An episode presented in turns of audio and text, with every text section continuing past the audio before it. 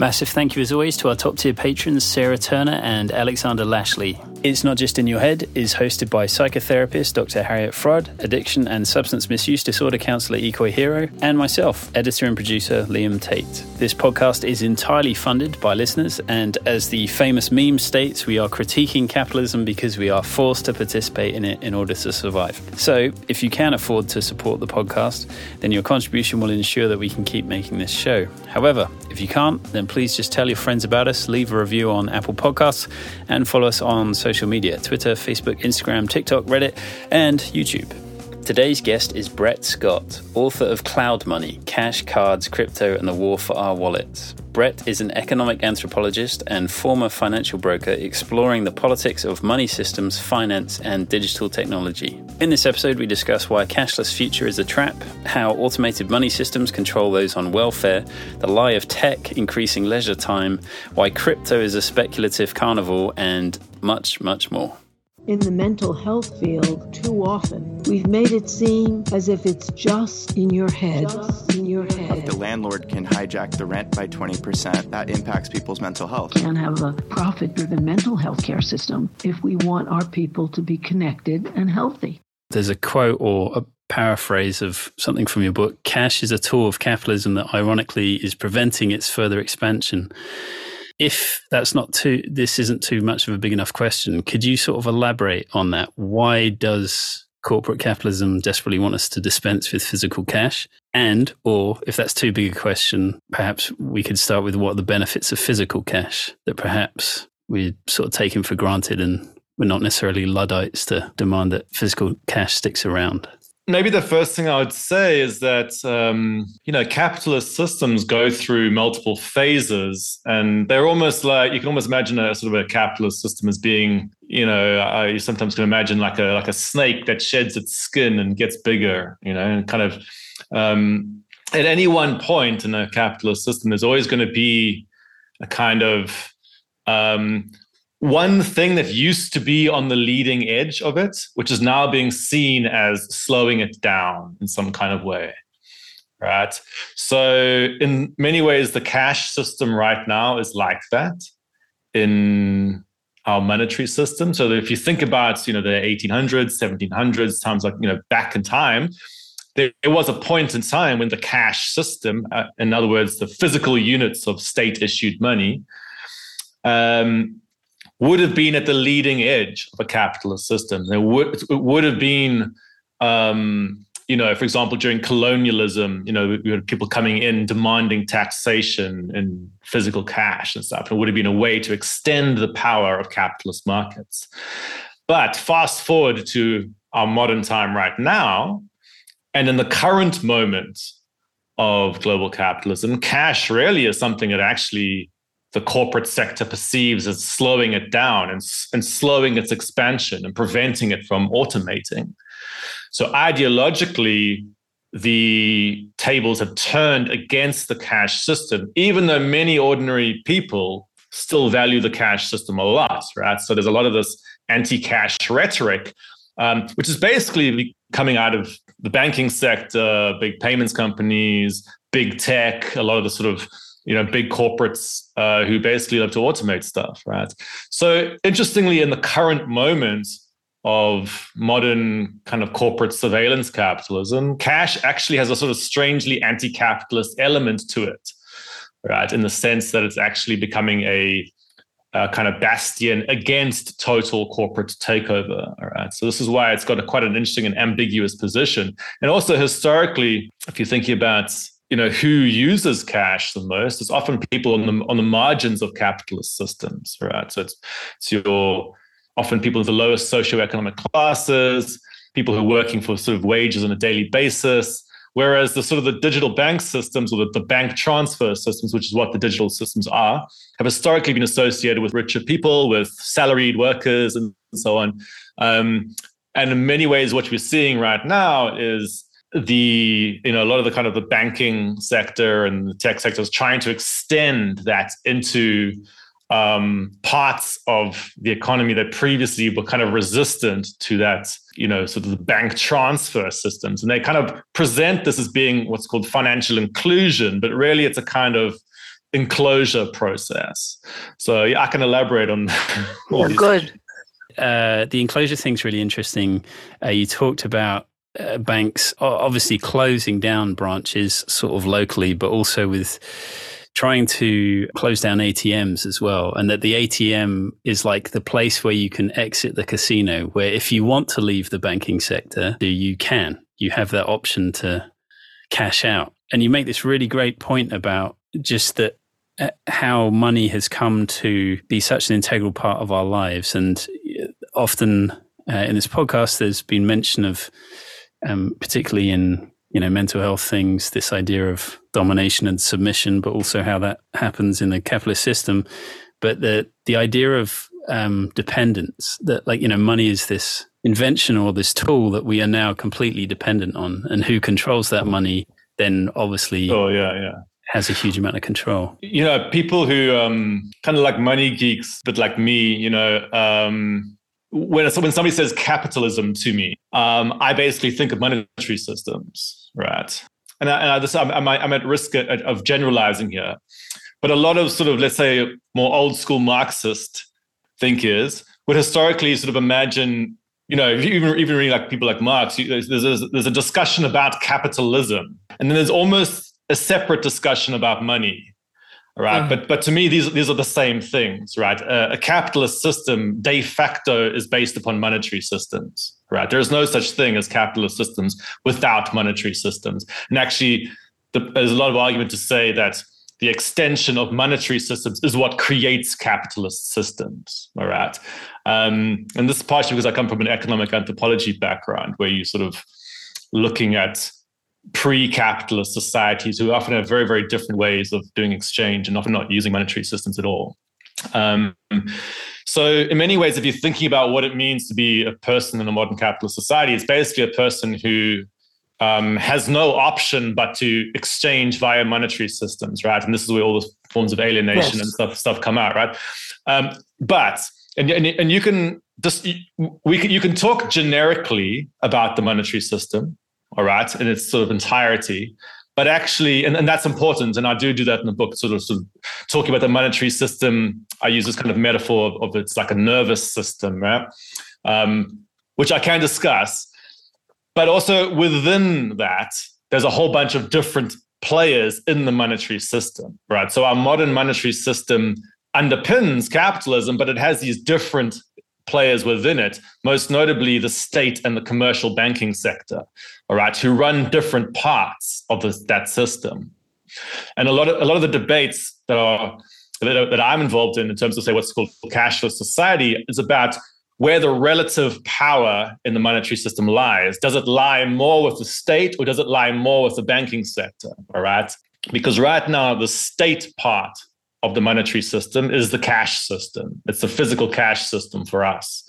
Whereas the bank controlled part is the digital system.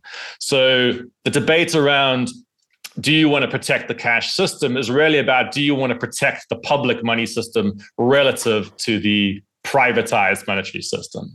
Would you go elaborate on that and also weave in credit cards, which are in many cases digitized, but are a central dependence for most Americans. Yeah, sure. I mean, probably the best um, metaphor to work with for anybody who's trying to think about this this politics of money stuff is one of the biggest psychological problems I come across with um, when people are sort of, sort of, maybe mental models that people have when they're approaching monetary systems is that they often imagine uh, that the US dollar, for example, is a single currency and they and this is this, this kind of like um, one type of money illusion. And people basically think that that a, a, dollar bill is basically the same as dollars you see in your bank account. Just it's like the same thing implemented in a different way. You know a bit like the difference between a an old piano it's physical and a sort of an electric piano. You know they sort of think well what, they're, they're basically the same thing and they're just like in different forms. But in reality they're not the same thing at all. All right? The dollar system believe it or not has at least 5,000 issuers of the dollar. So the two main issuers are the Federal Reserve and the Treasury in the US, which, which issues the cash, right? The banking sector actually operates an entirely separate se- second uh, sector. And, and, and this, the metaphor to think about with this is to think about a casino, right? So if I walk into a casino with a $100 bill and I hand it over to the cashier and they push out chips to me, those chips that I've been given in the casino are a secondary type of money issued by a casino, right? But they tied back to that first type of money. The reason I believe in that chip is I believe I can take it back to the casino cashier and demand cash back, right? And actually, bank accounts are very similar to this. When I go and hand cash to a bank, what they're basically doing is they're issuing out to me digital chips and so the entire bank payment system, when you're using any cards and stuff, is basically you're, you're, you're in the process of moving around these bank issued digital chips. Okay. And so what's called cashless society is basically the situation you can almost imagine if we're using the casino metaphor, like where a kind of conglomeration of casinos refuse to let you exit their systems, right? They refuse to let you take those chips back. And um, exit, right? And that's what the politics of cashless society are all about, right? Which is, um, do you want to let that happen? And that's what my book is, is, is, looking at power dynamics of that process. It's a brilliant metaphor as well, and it sort of carries across. Um, you know, there's just some great uh, ways you have of explaining various sort of things uh, as you go on the sort of adventure and the narrative for the book. You sort of you identified like three main problems um, you know, with this sort of cashless idea, surveillance, censorship, and power. Um, I don't know if you wanted to talk about any of those kind of things. I mean, I guess actually I should just jump back. One of the things that was really interesting, kind of funny, uh, was there was a you had a report there where Visa had said, yeah, actually people spend more money. Well, the, one of the first things I'll say, okay, before maybe going into the implications of cashless society, is just thinking about that metaphor I was just using about the you know, cash, casino. cash versus casino chips, right? Or like digital casino chips, which are issued up, up, up by the banking sector. One of the big things in the politics of money, right, is the fact that the banking sector, unlike a casino, has this ability to issue out far more of these chips than they have in reserves, essentially. This is what's sometimes called fractional reserve banking. Well, it's bank creation of money, right? They're able to mm-hmm. issue out way more of these chips than they actually have um, in terms of like you know quote unquote behind the counter as it were. All right? So and this is a big big po- topic in monetary politics and it's also a very big topic in terms of just the let's talk about even like mental health or the fact that when capitalist systems are exuberant right when there's like the sort of corporate exuberance the, the, the banking sector is creating lots of money by pushing out loans essentially right and this is a kind of like an exuberance within the system but that often has a kind of a correlation with huge amounts of burnout with people right? So there's these all these dynamics going on in the monetary system. But if we, if we just park that to the side for, for a bit the basic point for the cashless society debates that we have these two forms of money. We have state issued physical money and then bank issued digital money. Okay. And then there's this battle between them. And often what I'm arguing for is a balance of power between those two players. Right. So I'm not arguing that everybody should constantly be using cash. I'm arguing that we should have to maintain a balance of power between them. And, and the metaphor that I will often use for this is to talk about cash being like the public bicycle of payments, whereas the digital systems and by what, when I say digital systems, I mean the mainstream digital systems. You know, Wells Fargo, you know, um, Bank of America, Barclays Bank in the UK, and stuff. These these are the main. These are the ones who run the actual major digital money systems. They're very much like the private Uber of of payments. So this sort of automated taxi app. If, if we if we're using this like transport metaphor, and if you're running a transport system you would maintain a balance of power between different types of transport, right? At least, at least ideally, you'd want to have bicycle lanes. You might allow these, you know, Uber apps to to exist and so on. Um, but you would never want a situation, for example, where a company like Uber controlled the entire transport system. Imagine a situation in which the only way you were able to travel is if Uber agreed via its app to let you travel all right. And that's what we're talking about when we're talking about, you know, a cashless society in a sense. You're saying the only way you'll be able to interact is if the be- essentially big finance and big tech allows you to interact with somebody else, right?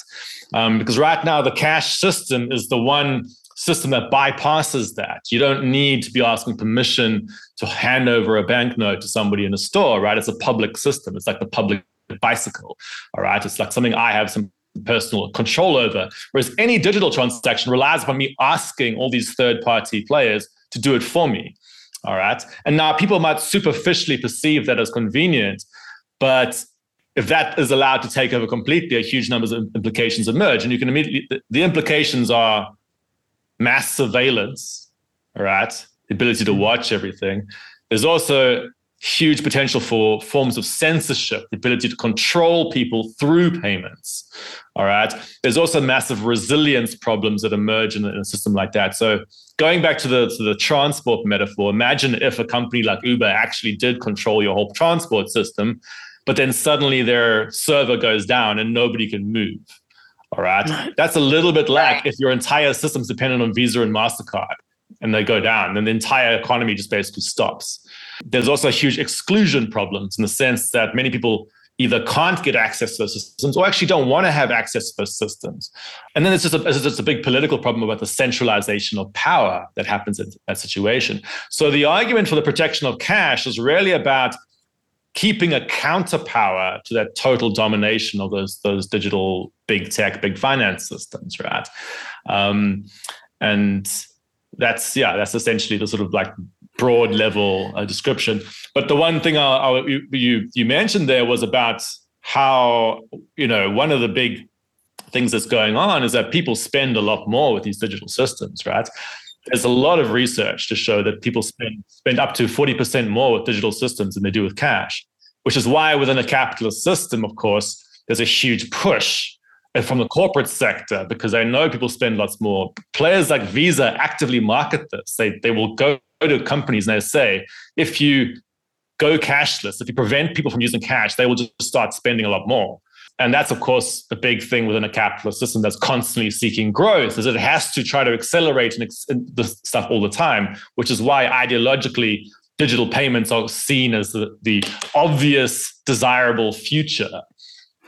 Yeah, and th- there's a really sort of uh, profound example as well. Um, besides these uh, private companies um, exercising uh, power with this digital infrastructure, the Australian welfare card you mentioned, um, that blew my mind. I hadn't heard about that. That um, I don't know if you wanted to talk about that, or I can. Sure. I mean, the Australian welfare card's actually been scrapped um, because of people pushing back against it. But what that basically was was a, a, an attempt to use digital payment systems to essentially control welfare recipients.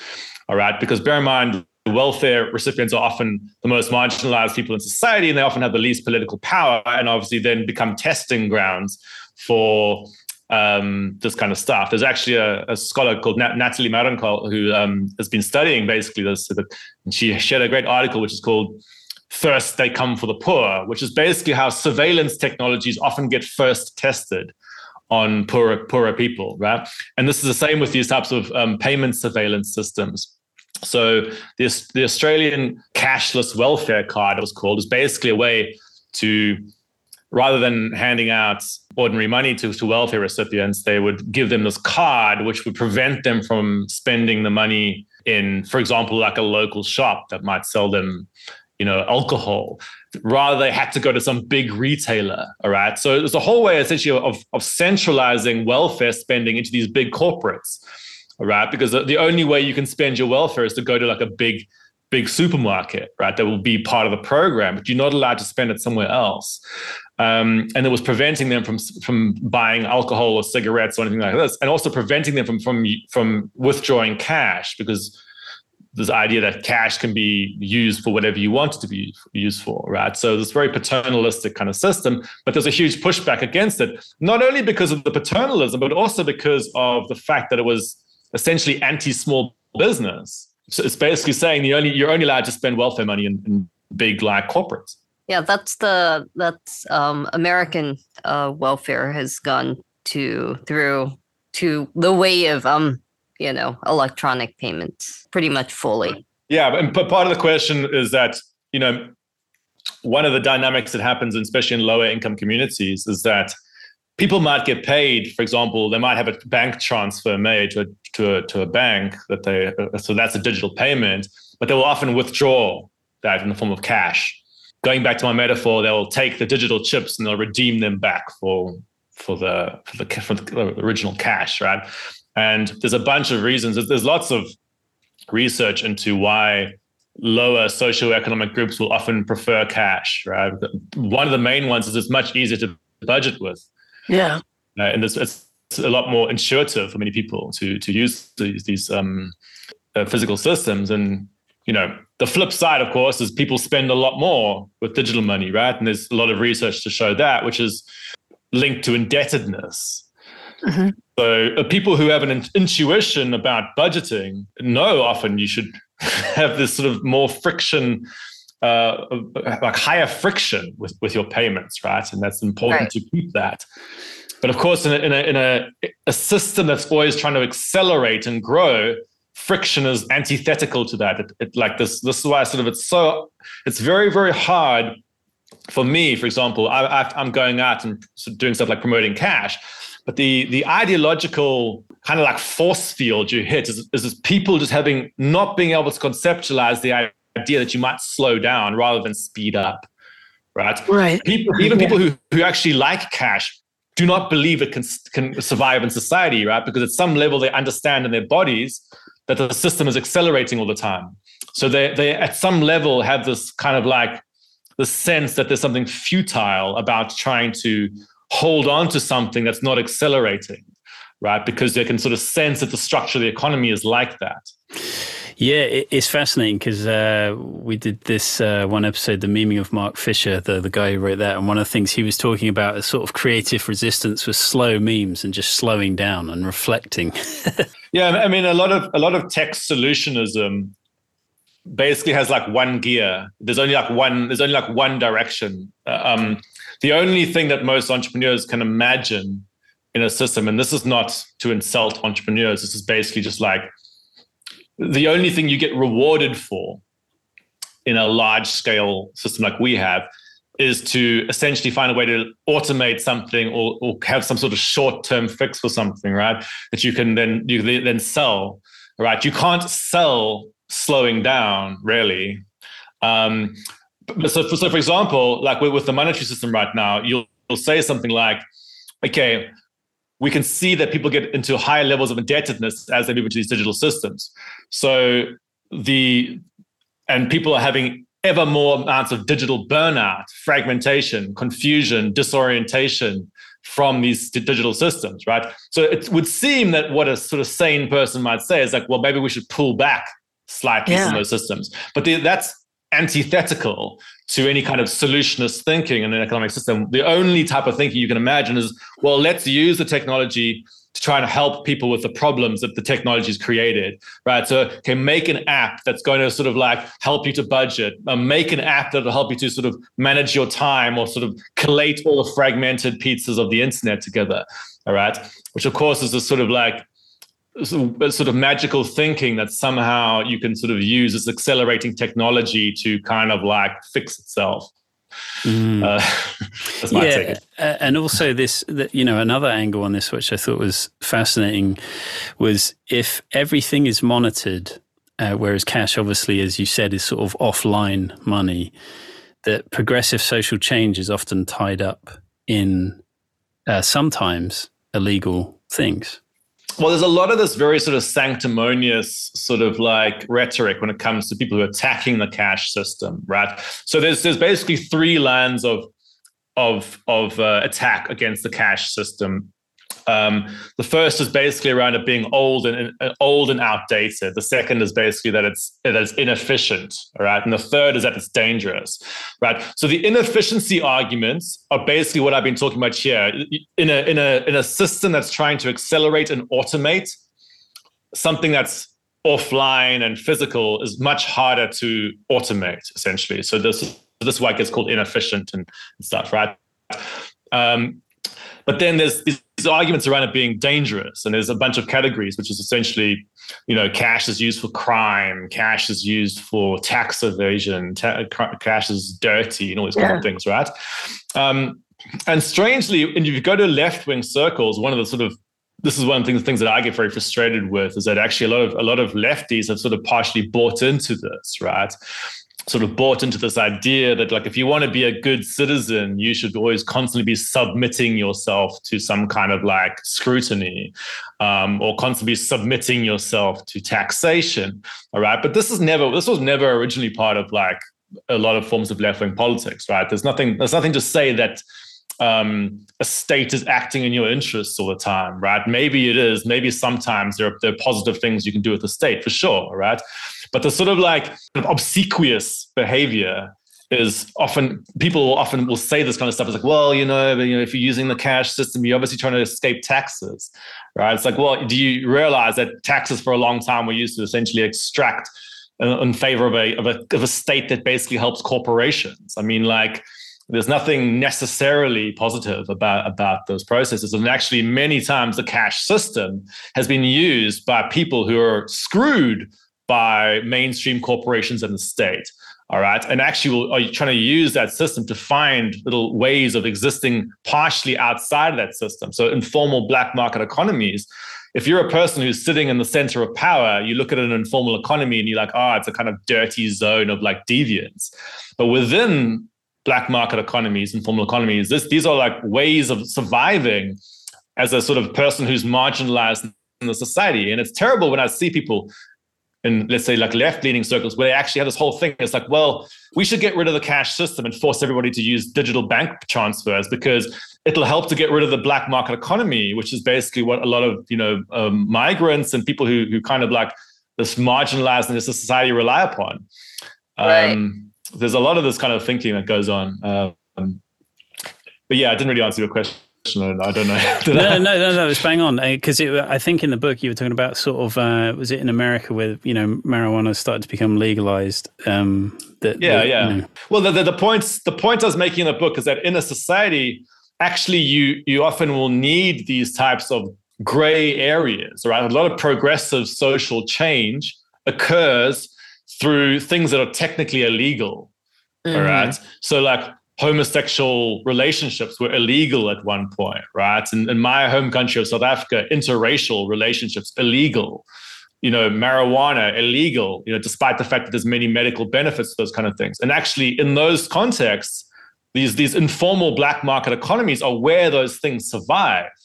All right. And if you try to formalize everything and shut down all forms of black market activity, you're basically also simultaneously trying to curtail any form of deviance that might actually lead to progressive forms of change. Very hard to make this argument in mainstream kind of policy circles, but that's, you know, I think it's true. Makes sense. Yeah, and and then the scary thing that comes out of that surveillance uh, the, or constant surveillance, the you know the the dream of the sort of fully automated corporate capitalism, is just that, yeah, not only would you potentially be uh, getting categorized in sort of unfair ways, that essentially that's already what's happening. Because I was thinking about clearly all these financial um, uh, institutions or, or, or tools, if you like, are being used to figure out whether you know a tenant's going to be approved to rent a place or to get a yeah. mortgage. And you sort of talk about you know how these this surveillance stuff, like you know, is looking at who your contacts are. You know, it's yeah, looking at how yeah, you yeah, interact with your screen. It, it's uh, there's a sort of level of detail to it which is um, pretty terrifying. Yeah, absolutely. I mean, there's, there's um in the book I talk about sort of three maybe archetypes. I don't know what the word is, but like like um of surveillance. There's uh, you know the the one that people often think about is Big Brother. They imagine a kind of state that's watching and sort of exerting power and controlling, right? That's definitely one thing.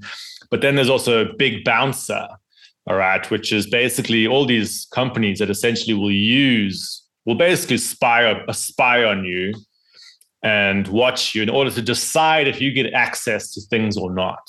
So, in the realm, for example, of what's called financial inclusion, which is a very heavily um, political realm for me, is basically there's a lot of these companies that say, well, what we need to do is give everybody access to credit right? But to give them access to credit, you got to basically spy on them to see how credit worthy they are. Let's basically pry into their phones to look at like what apps they've downloaded because we can put it through an AI model that will tell us which apps correlate with what kind of credit rating or like you know there's even apps that there's there's even these systems that will uh, record how often somebody calls their their, their parents or um, when last they updated something. And there's all these models which are basically trying to work out these kind of credit scoring through these very abstract or, or sort of micro level data. But th- these are these kind of like big bouncer systems where, where these big institutions are using this kind of spying as a way to decide upon access or not. Right. So I'm thinking about like a bouncer that's saying you get to come in, you don't get to come in.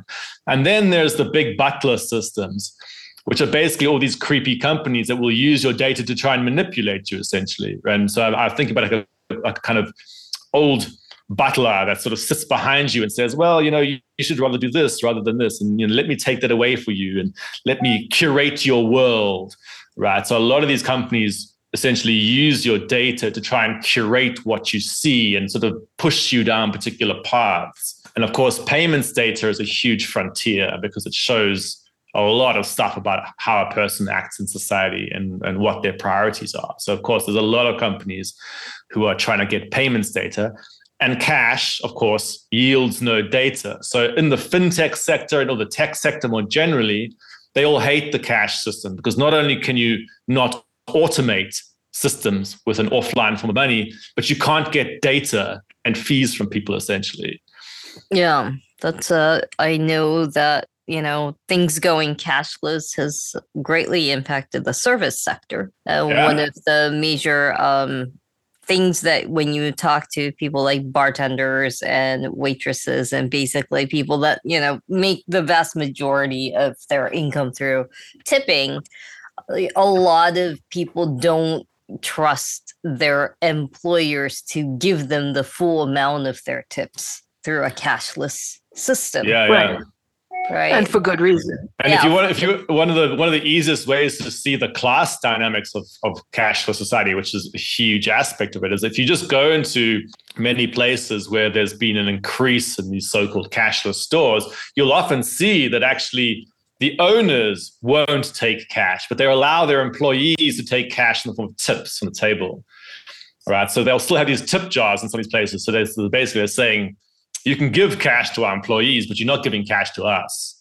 Um, which shows you, I mean, there's this huge, there's a big corporate element, and, and so not only corporate, but actually a lot of sort of, there's actually a kind of an alliance forming, especially, for example, in places like London, where I was based for quite a long time, between a certain part of the upper income, small and medium sized business community and these me- these mega corporates. So a lot of these kind of bougie sort of coffee shops and like kind of slightly more upper end places have basically said to their customers, "We, if you want to do business with us, you have to do business with big tech and big finance, right?" This is what a cashless store is. This is what a cashless coffee shop is. They're basically saying we won't interact with you unless you use the big tech systems, right? Right. Um, and they are essentially now becoming a kind of front line via which you know Apple Pay and these things extend into society, right? And so there's a story now that's coming out of players like Apple and you know these these big digital systems. So they say, oh well, you know our systems are helping these small businesses to you know cut cut costs and stuff. And you say, well, fine, maybe they marginally might cut some costs for some people, but the overarching effect is that you're getting ever more powerful Exactly. Right? You're becoming right. Uh, you know, unavoidable infrastructure that everybody has to always use, which means that every single local interaction has to go through a distant corporation. There is in the US a sector that charges less if you pay cash, and that's nail salons. If you pay cash, you get 10% off across the board because then they don't have to report it. There's a lot of there's a lot of variation actually when you speak to small businesses about what they actually prefer right? Um, there are some who are very pro cash and some who are actually could become quite anti cash, right? So there's a lot of variation in, in that uh, that sector. And again, going back to what I was saying earlier around, there's a lot of the sort of the, the sort of sanctimonious kind of stuff around from anti cash campaigners who they'll say stuff like, well, it's because people are trying to get around the tax system and so on. But then again, you'll often see that those those heavily cash based businesses are often run by by you know migrants who don't often feel included in society Right. and stuff. So there's not there's not these like this idea that everybody should be like willingly submitting themselves to the IRS, you know, to be, be observed constantly is like, you know, a very problematic belief. Yeah. Right. I also wonder about like crap robots as well, because you talked about like the doom loop of miscategorization, right? Like if if all this sort of spending payments data, uh, they're building sort of a profile on you. The ultimate aim is about predicting you. Um, or what kind of person you are. It's like through no fault of your own, potentially you could end up in um, sort of being categorized or mislabeled, right? Yeah. or or labeled, right? You don't necessarily have to be mislabeled. I mean, I know well, you're like, getting labeled anyway, right? That's, Right, That's that's right. the issue. there's been, you know, for example, a lot of issues with PayPal and you know, um, Palestinian, you know, account, or if you, you know, send money to certain people or Causes, whatnot, yeah. causes. I mean, just even like sending money to family, you know, and, and then they're like, why has my account been completely Yeah. canceled? Yeah. And PayPal, PayPal was one of the ones that was at the forefront of automation of say fraud detection, and actually Palantir, which is one of the most, hmm at least in, some ways, notorious data surveillance company in, in the US. Um, Palantir comes out of PayPal, right? So, uh, so Palantir is basically a national security um, surveillance type of operation. Um, they basically hire themselves out to governments and corporations to do forms of essentially um, surveillance consulting. And Palantir came out of a team from PayPal who were basically trying to automate fraud detection, right?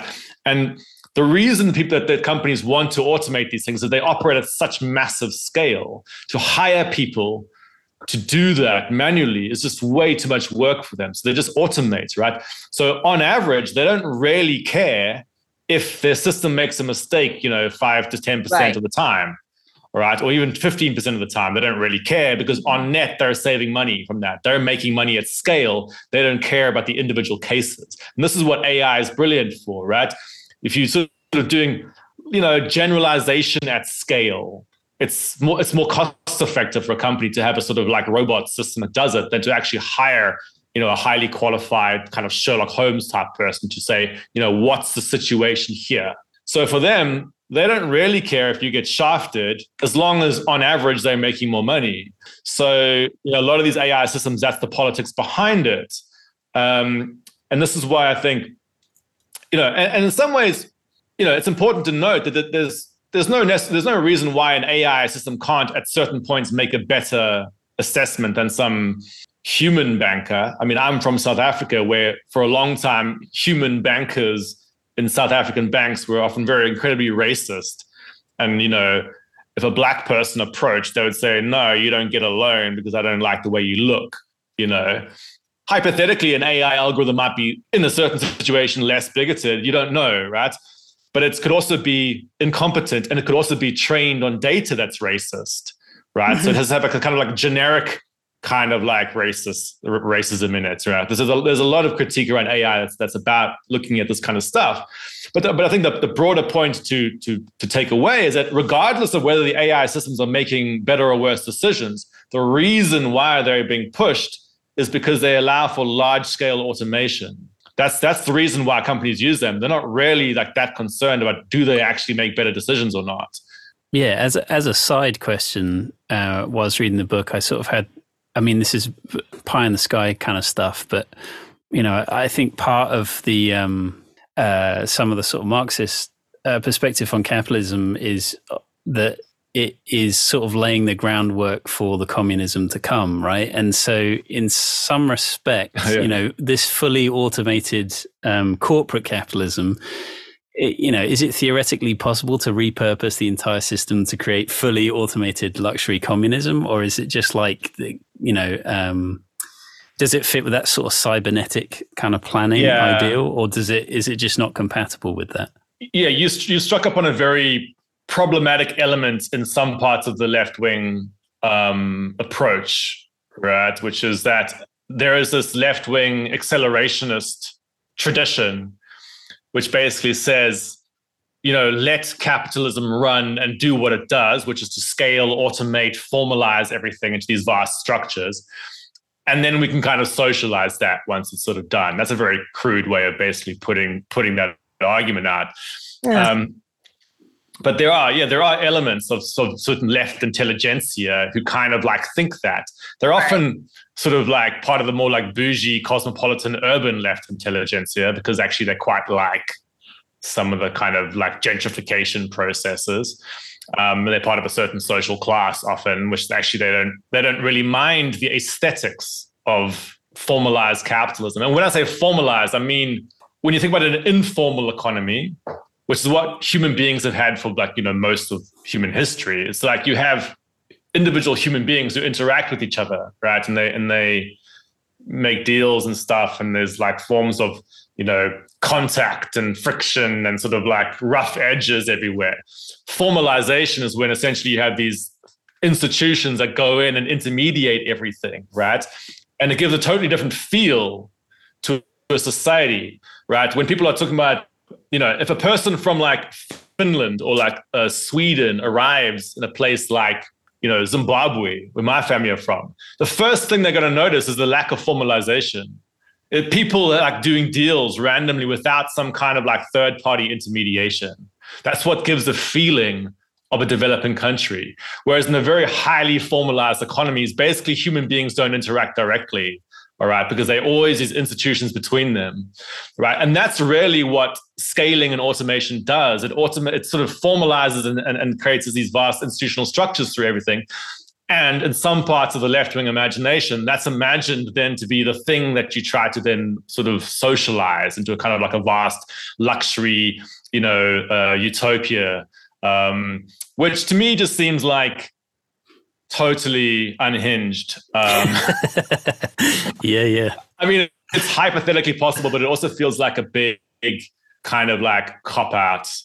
Um, I'm not saying there aren't forms of truth to that. I'm not saying that that, that you know the, the changing nature of a society's production can't lead to new political formations but um, a lot of the sort of left accelerationist stuff to me feels very dubious. It's also highly premature. There isn't the kind of movement yeah. that would take over these mega institutions and socialize them and make them co-ops. That's just not yeah political possibility of the moment.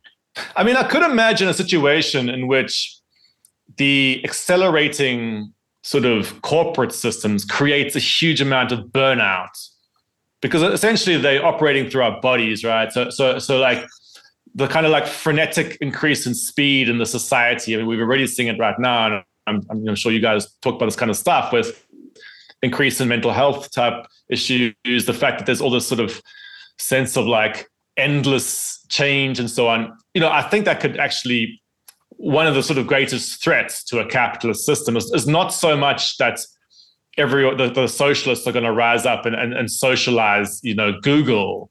It's it's, prob- it's probably more that Google will burn through its human material, aka us. Although these systems will, will, will kind of just like burn everybody out, and there'll be like mass apathy, mm-hmm. right? And that's that's probably maybe then at that point people then say, oh, you know what, actually, like just lost belief in any in, in any of this, and uh, I might. yeah, yeah, and it's really interesting actually that idea that uh, this sort of uh, formalized. Uh, way that uh, economies work and that you start sort of separating people. You do sort of outline it, I guess, in the conclusion of your book, but just that idea that because of you sort of re- re- removing human interaction through automation that that's where you create mm. the you know mental health problems and isolation and and and through that process and because finance is so pervasive and sort of invisible that you get these rise of like you know people like you said burning out but also the, the, the i guess the rather than the burnout hey let's make a better world oftentimes it's like i'm confused and angry and pissed off and and that, that's where you get some of the conspiracy theory stuff right? Oh yeah absolutely yeah. I mean one of the just one the, one last thing to maybe say which is something i confront a lot in, in this is that there's a kind of a mythology uh, among lots of the sort of tech utopians that technology is used to increase leisure all right this idea that oh well, something's more convenient, therefore you got more more leisure time, right? Which is which is just not true. I mean, what technology is used for in a capitalist system is to expand production. Right. right? So every so, so, I mean the, the, easiest way to see this is, be, is to say like, you know, if, if I if I lived one kilometer away from, you know, the stream, um, and I, am I'm, I'm used to to say walking for half an hour to get to the stream, and then suddenly a car arrives, and suddenly it takes me you know five minutes to get there. I mean, h- hypothetically, I've saved let's say 25 minutes, right? And we could leave it there. Say, okay, cool. There's your there's your leisure saving. That we've sort of saved time. But what rarely happens in a capitalist system is that suddenly the system expands and suddenly you'll be pushed 10 kilometers away from the river, right? yeah. You're going to live further away because now the system has a way to expand, right? So technology is used to expand the system. It's never used to just stay static and increase time. Right. Right. So all this this rhetoric around convenience, which is always used to promote these technologies, is just it's just bullshit, right? Because everybody's doing way more stuff than they previously used to do. So it's a little bit like being on a kind of like accelerating treadmill where you basically um, having to run faster and faster. So and if you if you don't adopt the technology in relative terms, you feel like you're being left behind. Yeah. Right? and this is what this often the psychology going on and a lot of the stuff is a lot of people feel like if they don't adopt the technologies they're going to be kind of like shafted it's not really it's not really that they want to do it it's that the sort of systemic change is sort of forcing them to do it right yeah. and it is because other you know the system starts to operate differently and you're out of sync yeah exactly out of sync is a very good phrase for this because basically if you end up out of sync you'll you'll find yourself relatively um, compromised, especially as the baseline infrastructure of the society changes. Yeah. Right. So this is what this is what's happening right now with the cash thing. Is What's what the objective of the digital payments industry is become unassailable infrastructure that you can't operate without. Right. Right now there is this other option, but and, and once they reach that point, if they manage to, of becoming total infrastructure, then at some point, the person who says, "Hey, I want to use cash," will just be laughed at. It'll be like, "You've right. you've been you're out of sync. Just just leave." Right. And that's right. the situation you don't want to end up in because you got to maintain that that counterpower. Yeah, you can't get often in the US anyway, you can't get a credit card unless you have a credit history because you have another credit card. You have to be in the system. Yeah, yeah and so and so you can see why that some of this crypto stuff sort of came about because you had the 2008 crisis and then um, you have this sort of like complete lack of trust in the financial institution at that point, right?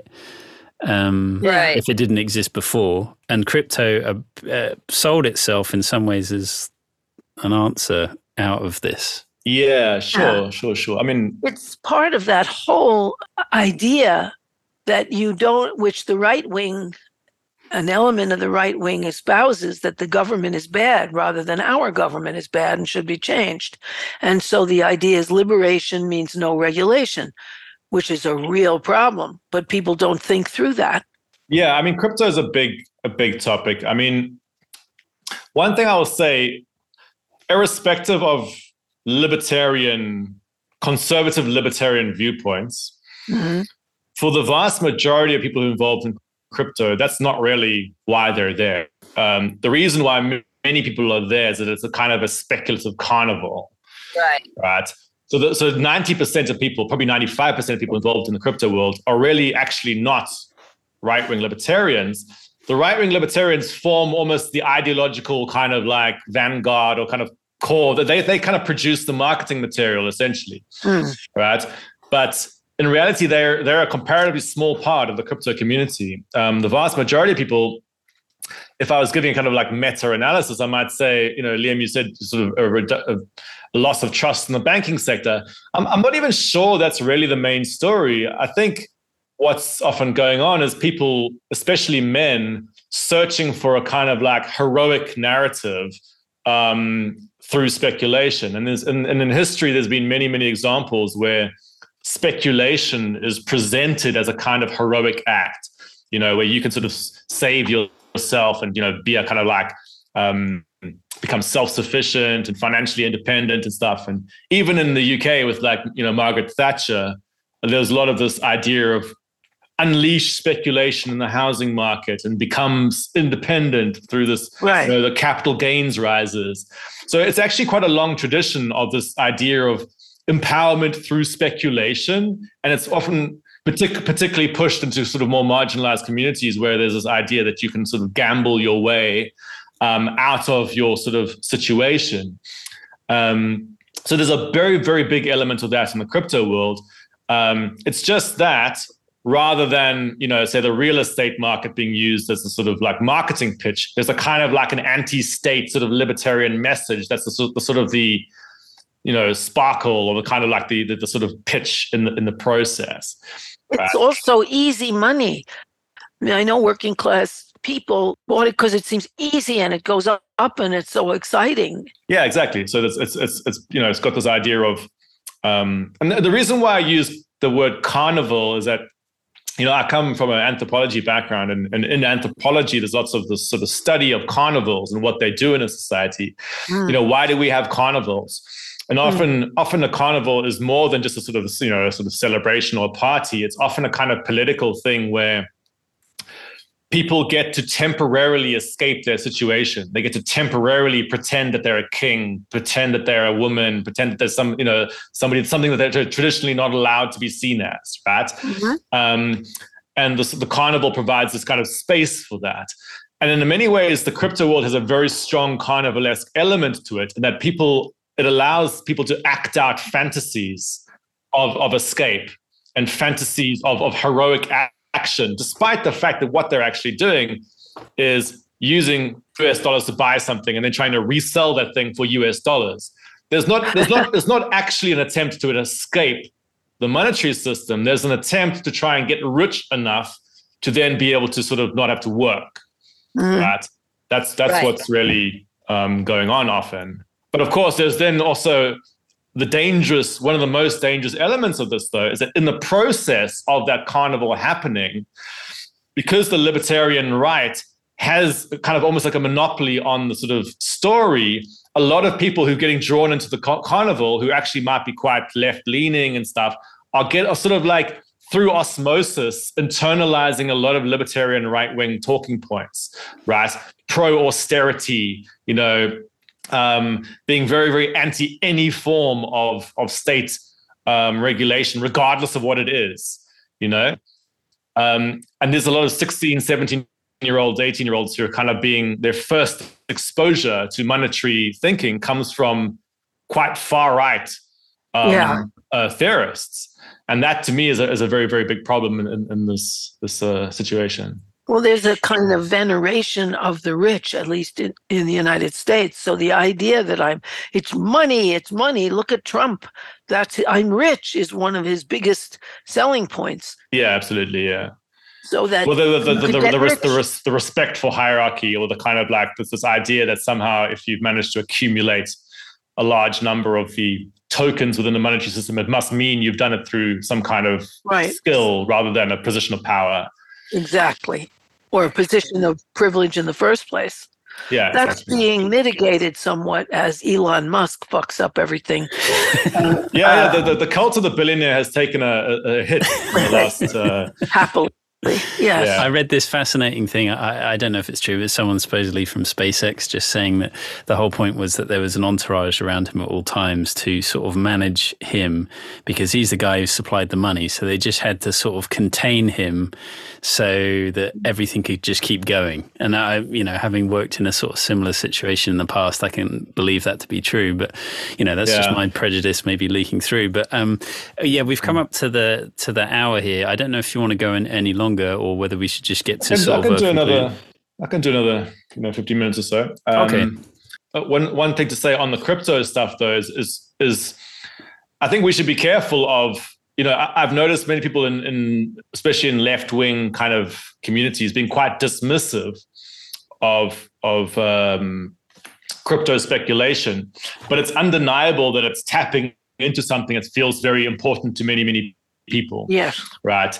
Um, so while it's important to to critique the narrative and the, the practices, there's actually a lot of um, it's tapping into something some some need people have right people wanting a sense of meaning wanting a sense of there's, there's some kind of direction in the global economy and this even if there's a bunch of cognitive dissonance in the process where they where they kind of recognize that it's well in reality what's going on here is that i'm actually just speculating to try and make more us dollars they the, the sort of the fantasy element is quite important the sort Very. of sense of like, well, this is going to lead to some new society, at least at some vague level.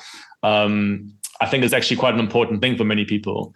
Uh, and there's a very big industry that's now sort of capitalizing off that, right? Which is what all these players like FTX, for example, which has just been, you know, uh, that's that's a, that's an industry that's that's massively benefiting from this kind of carnivalesque um, sort of uh, frenzy going on.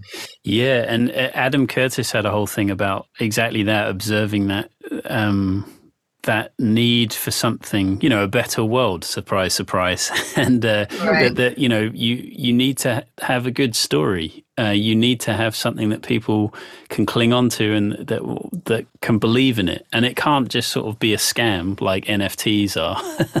it well, needs I mean, to, be, you know, it needs yeah, to manifest there's a lot of stuff to, to, that can be said here, but you know, one of the first things that is that in traditional, like you know, if you're involved in sort of like on the ground, sort of let's say more like left leaning community activism, it's often very draining and hard.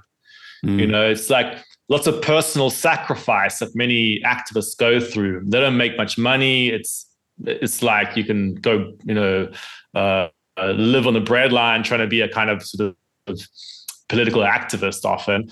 Um, and it's exhausting. And often it feels like you, are getting nowhere, right? And actually, one of the things that, that the crypto world's managed to do very, very successfully is to it's essentially tapping into a speculative get rich mentality whilst coating it with this kind of political narrative which becomes very very enticing for somebody who might for example be exhausted during the day after working who's then like well i, I don't have time to be you know going to my local you know meeting around or you know union meeting or something but maybe i can um, you know engage in the sort of like fantasy revolution on the side um, and that's a that's a very very important aspect of it and also um, a, another big element that, that many people um, during the sort of the pandemic and stuff were getting pushed so far into the digital realm that they almost lost the sense that you can do activism in the physical realm that you that there is a such thing as politics on the ground beyond the computer.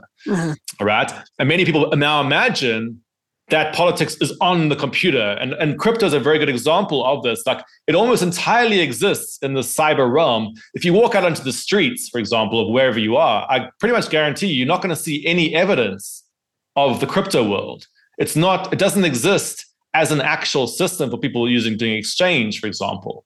But it's a huge thing in the digital world right? And people imagining that there's this whole digital revolution going on within this kind of like encapsulated space. Um, and have sort of almost like forgotten that there's such a thing as organizing outside of that space.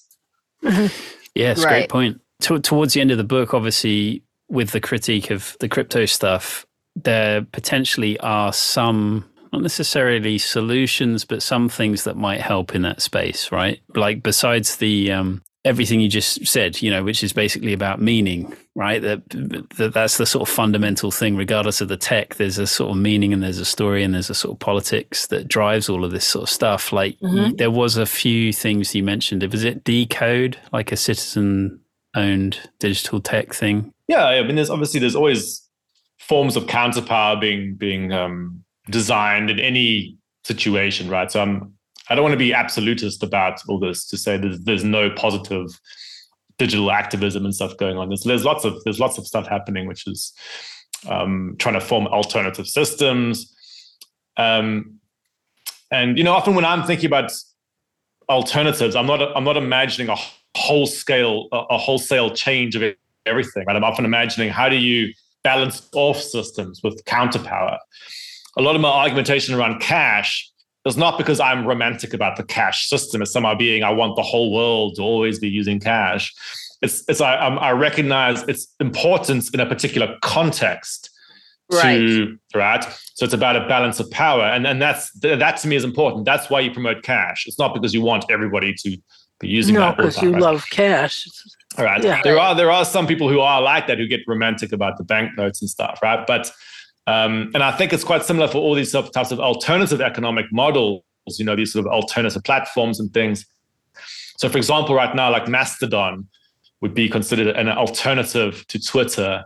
Um, Mastodon is going to struggle, right? Because it doesn't have, it doesn't operate according to the standard, you know, grooves of the capitalist system, which means it won't get any funding, it won't be able to scale as fast, and so on. But I think the reason why that, that stuff's important is you're, you're trying to create that at least partial forms of counterpower, right? Yeah. Um, and that's very, very important because as soon as you give up on that activity, that's when you have those type of total takeovers. I do think it's interesting, though, in spite of the di- digital world, some of the biggest liberatory forces that are being organized, like Iran, the protest against the dictatorship of the religious theocracy of Iran, or in the United States, the most active and class conscious thing we have is a huge, huge tide of union organizing, which is very physical yeah, and yeah. very real and a kind of antidote to this digitized, individualized world of people in front of their own computer. Yeah, yeah. No, I mean, I, I really believe there could be a strong comeback, actually, of, of this. I mean, we, we, we live under this ideology that says everything will be ever more um, digitized, ever more automated, ever more fast and scaled, and which is basically a corporate ideology because that's what Amazon likes. Yes, right. right. Um, Amazon, to, in, in the worldview of the inhuman entity that is Amazon, that is a utopia, right? Which then seeps into the culture through various processes as, as what you're supposed to desire. And every politician in the world right now will pay lip service to this when they're talking about digital transformation and say, yes, we have to do digital transformation, et cetera, et cetera. They're basically just, just like parroting a type of ideology. But the, in the meantime, human beings who are not an inhuman entity like Amazon will feel that in their bodies. They're like, this makes me feel sick. Terrible. Yes. right. Yeah. And so I'm actually going to like, um, th- th- there'll be these, I feel like almost natural reactions that, that emerge, despite the fact that they will go against that dominant um, sort of uh, normative idea of what you're supposed to do. And so I'm, I'm sure that we'll, we'll see many forms of people pulling back and doing new interesting creative things. Yeah, I, I was wondering in terms of that idea of a, a counter uh, to this uh, leap or you know this drive towards automation can you mess with the data like i was thinking if i was hanging out uh, if i was just hanging out with a bunch of like super rich people and i suddenly got their telephone numbers would that like affect my credit score or ver- vice versa if i was hanging out with I mean, a lot of like under you know uh, underserved sort of underprivileged people and they don't have any money and i put their phone numbers in in my phone yeah. as you know you're, you you're, know? you're current you're you're right right now channeling the kind of hacker mentality, which is like, let me work out the hidden codes behind the system so that I can then subvert them in some kind exactly. of way. Yeah. Right. And that's, of course, there's always fascinating things you can do as a hacker mentality. You can say, oh, well, I can game the system, I can screw it using its own rules. Um, and I'm sure right now there's a lot of people doing that. Uh, my first book, which was The Heretic's Guide to Global Finance, which came out in 2013, was all about kind of hacker approaches to financial activism.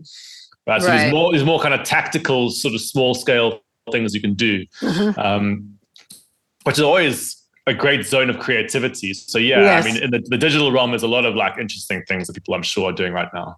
Yeah, it is interesting the how that ideology maybe uh, the economic model, the trickle down economics doesn't work, but ideology does, right? So that yes, it, it, it, does. Per, it permeates our sort of culture and the, the sort of fintech and the tech stuff. It's like we're disruptors, but you know, as you make out in your book, that ultimately they're, they're not disruptors. They just ultimately cozy up to the existing yeah. power structures. And I, and I guess you know, in sort of like kind of like Marxist sort of traditions, you know, people like Gramsci and stuff will be talking about cultural hegemony Germany. Yes. It's this way that the interests of elite classes kind of get absorbed or sort of slowly like internalized by people who don't actually benefit from that. And you, I see that all the time in debates around, for example, the cash system. All these people who actually you expect to be normally quite critical, sort of parroting basically these kind of big tech lines back at me. It's like, well, you know, we, we all we desire is convenience, and you know, there's this is this, is so some kind of like virtue in society to become dependent upon some mega, you know, corporate entity.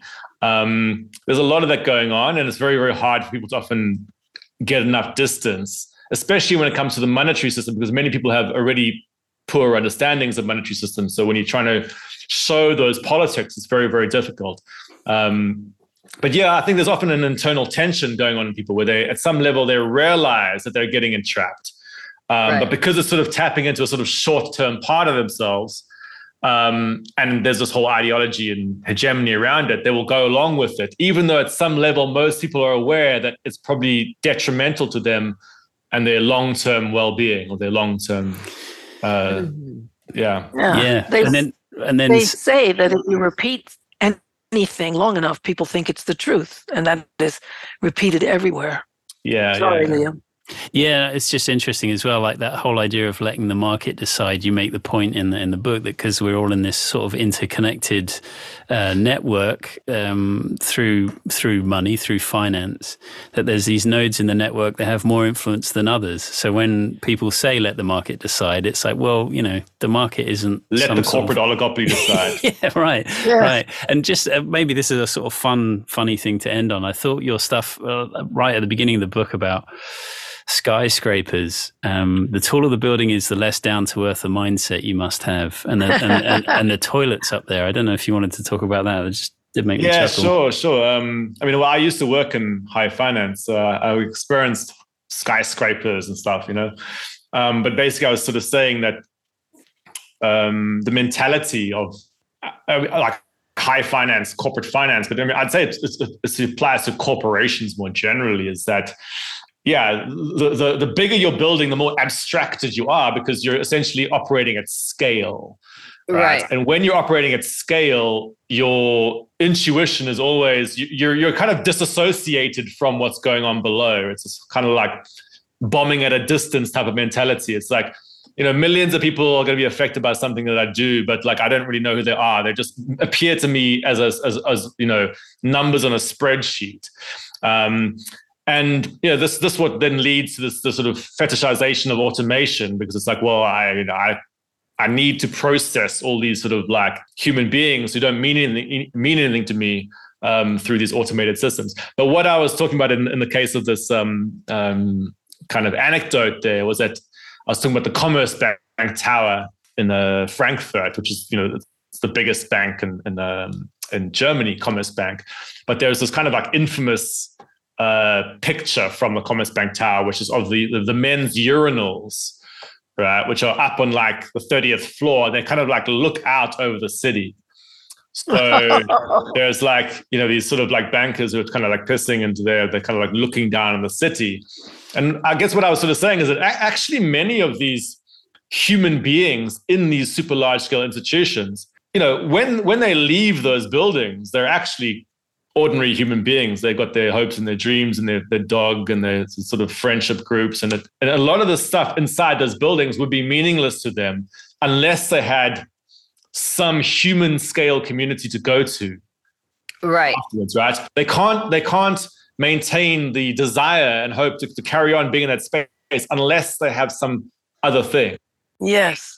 Um, but with, once they, once you're sort of within the context of these super large scale organizations, you will find yourself doing things that are basically um, kind of you, your your being kind of gets calibrated by the needs of that of that of that large scale institution, um, which is why actually it's often and maybe this is slightly abstract, but I start to think about corporations as being kind of like slightly inhuman entities that happen to have human beings that sort of like bring them to life.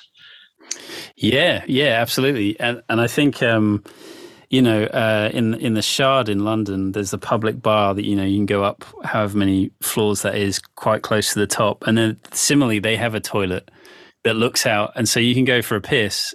Uh, whilst that illusion of like looking over London, it's like I'm pissing on all the plebs, you know, and it's just yeah, like yeah. there is there is there is that sort of vibe of like a little power trip, and I wonder to what degree that was sort of. Uh, engineered. Uh, engineered, like, oh, this makes yeah. me feel powerful and like, blah, blah, well, and know? also, it's very, very obvious when you hang around the kind of wealthy elite of the corporate sectors, that they're very unhappy, right? And often what's happened is that the person gets so disassociated, and I don't know if this is the right word, but they're kind of so detached from the kind of the ground level is that often once once you kind of detach a human being from these sort of more ground level things that you kind of the only thing you start to get as a reward is say like accumulating more money. You see this with people like trump quite a lot. I mean i don't know if this is the right right analysis but it's almost like he doesn't actually really have you know friends for example. No the, and the his only, wife doesn't like him yeah know? the only real thing he has is this, is this ever more of this kind of accumulation impulse. And in a way it's quite sort of sad and it actually comes across a lot in um, if you hang out at these like sort of banker parties and stuff they're really shit you know they're, they're not they're not fun at all. Um, whereas right. of course if you go to a, a, often much poorer communities the parties are way better right? Because there's actually a lot more sort of horizontal solidarity going on and stuff right? Whereas a lot of there's quite a lot of sadness in the corporate sector among people who've been kind of like over many years kind of like cut off from yeah well the crucial factor of mental health is connection and yeah. so they're in trouble. Yeah. So it's a big thing.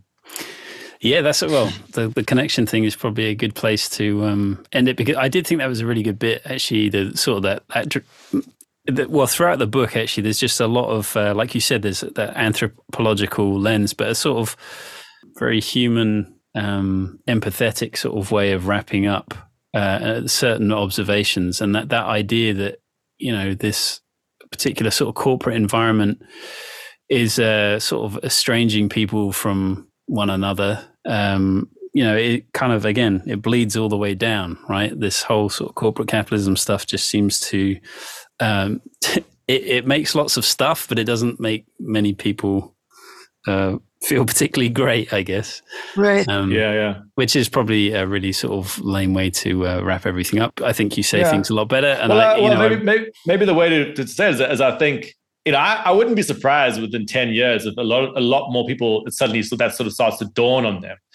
You know, we, we go through the motions of talking about we want ever more stuff and stuff, but I think it's becoming that that gets that story gets ever thinner over time, right? Because uh-huh. in the 1950s, if I go to somebody who's got comparatively low amounts of stuff and I say, hey, think about, you know, the metaverse and all these things, in relative terms, that's going to seem very impressive the person might be like, wow, that's exciting, isn't it? You know, flying cars, da da da da. You know, mm-hmm. but if you go to somebody now and you say that, they're kind of like, eh.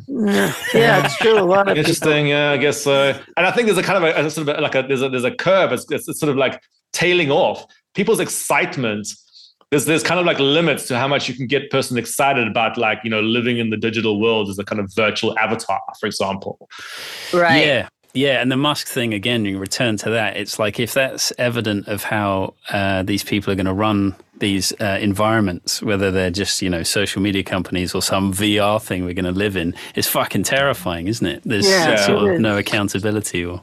So, so the, the hopeful note is that I think these systems are getting, although they're getting more dystopian and potentially authoritarian, that's a very negative thing. They're also kind of getting more boring to many people. Yeah. And actually and that could be that could be the and yeah, and alienating and um this burnout and stuff that's all associated with this kind of things. And I, and I think that could actually lead to new forms of thinking as people realize that, you know, and and the, a, a, lot of the dropping of maybe the sort of very, you know, kitsch, cliched sort of like more is always better and every every technology is like a wonderful improvement on life, etc.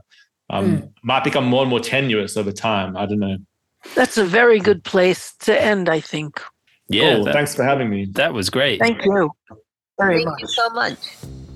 Massive thank you as always to our VIP patrons Alex Placito, Bruce Rogers Vaughan, Jennifer Cox, Rebecca Johns, Seamus O'Connell, and Sheena Belmas. If you have enjoyed anything you've heard Harriet say in this program, you will definitely enjoy Capitalism Hits Home, which is a solo program that Harriet does through Democracy at Work, which is a worker owned cooperative that produces other great programs such as Economic Update with Richard Wolff and the Anti Capitalist Chronicles with David Harvey. I can't recommend recommend enough that everyone also listen to Capitalism Hits Home if you enjoy It's Not Just in Your Head. And you can hear more from Harriet on her radio show called Update. It's on Wednesday afternoons and in the WBAI archives.